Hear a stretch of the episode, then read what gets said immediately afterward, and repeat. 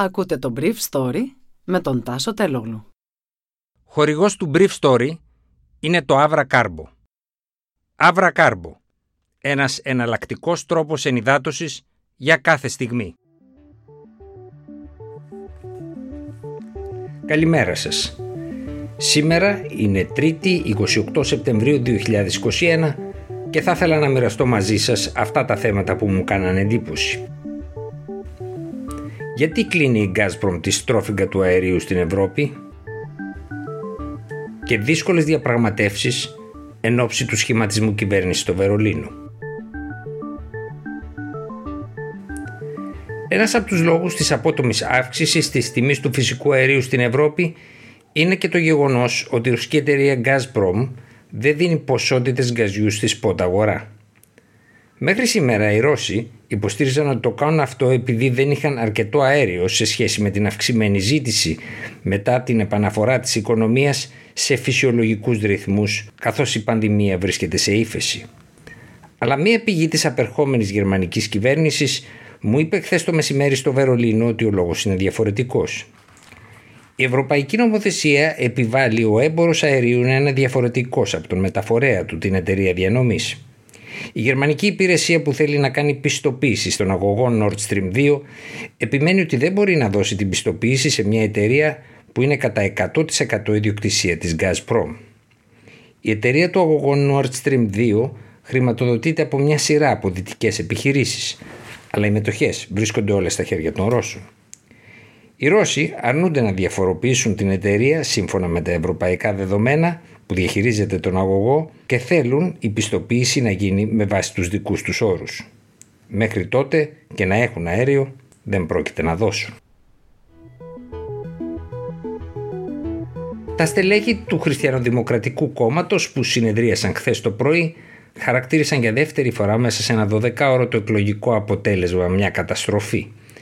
Είναι η πρώτη φορά μετά το 1949, δηλαδή την ίδρυση της χώρας, που το Χριστιανοδημοκρατικό κόμμα παίρνει κάτω από το 30% των ψήφων. Ο Γενικός Γραμματέας των Χριστιανοκοινωνιστών στο Μόναχο, τον Μπριντ, είπε ότι αυτή ήταν μια από τις πιο αχρίαστες ήτες στην ιστορία του Χριστιανοδημοκρατικού κόμματος και των Χριστιανοκοινωνιστών. Ο υποψήφιος τους, Λάσετ, δέχτηκε πολλαπλά πειρά από στελέχη του κόμματος στη διάρκεια της συνεδρίασης του Προεδρείου για να κάνει ένα βήμα πίσω όταν τελείωσε η συνεδρίαση και να πει ότι η πρότασή του για ένα συνασπισμό με τους ελεύθερους δημοκράτες και τους πράσινους είναι μια προσφορά και όχι μια βολιδοσκόπηση. Αλλά η αλήθεια είναι ότι ο Λάσετ πρότεινε το βράδυ της Κυριακής στους πράσινους να αναλάβουν εξ ολοκλήρου την πολιτική της κλιματικής αλλαγής. Ο συνομιλητής του, Ρόμπετ Χάμπεκ, εξήγησε ότι η λογική των αριθμών οδηγεί καταρχήν σε μια συζήτηση με τους σοσιαλδημοκράτες και τους ελεύθερους δημοκράτες. Χθες το απόγευμα ο Χάμπεκ δεν απέκλεισε τη συμμετοχή σε μια κυβέρνηση των χριστιανοδημοκρατών για τους πράσινους αφού στο Κίελο έχει μια παρόμοια συνεργασία στο επίπεδο της τοπικής κυβέρνησης. Ο Χάμπεκ πάντως φαίνεται ότι θέλει να γίνει αντικαγκελάριο στην κυβέρνηση Σόλτς αλλά θα πάρει το Υπουργείο Οικονομικών που θέλει. Δεν είναι βέβαιο, καθώς το ίδιο Υπουργείο θέλει και ο Κρίστιαν Λίντνερ, ο ηγέτης των Φιλελευθέρων. Και ένας από τους λόγους που το θέλει είναι για να μην επιβληθεί μια πολιτική αύξηση των φόρων που καλοβλέπουν οι σοσιαλδημοκράτες με τους πράσινους. Ο Λίντνερ ξεχώρισε τα κόμματα σε εκείνα που θέλουν το status quo, όπως οι σοσιαλδημοκράτες και οι χριστιανοδημοκράτες, και τα κόμματα που θέλουν την αλλαγή του status quo, όπως οι πράσινοι και οι ελεύθεροι δημοκράτες. Αλλά παραδέχθηκε χθες, όπως και ο Χάμπεκ, ότι η απόσταση που χωρίζει αυτά τα δύο κόμματα είναι η μεγαλύτερη στον πολιτικό χώρο του κέντρου. Γι' αυτό και θα αρχίσουν συνομιλίες μεταξύ τους τις επόμενες μέρες, πιθανά και σήμερα.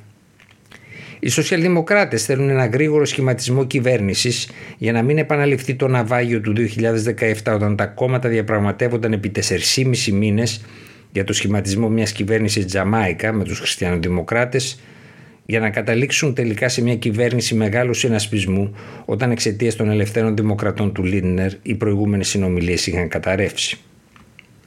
Ο Όλαφ Σόλτς από την πλευρά του είπε χθες μετά τη συνεδρίαση του Προεδρείου των Σοσιαλδημοκρατών ότι θα προσπαθήσει να σχηματίσει κυβέρνηση ως τα Χριστούγεννα.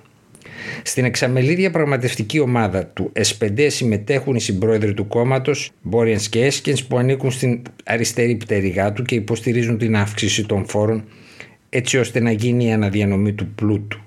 Ένας στους δύο ψηφοφόρους εμπιστεύτηκε τον Σόλτς γιατί πιστεύει ότι μπορεί να υλοποιήσει με μεγαλύτερη συνέπεια μια πολιτική κοινωνικής δικαιοσύνης. Ήταν το Brief Story για σήμερα 3η 28 Σεπτεμβρίου 2021.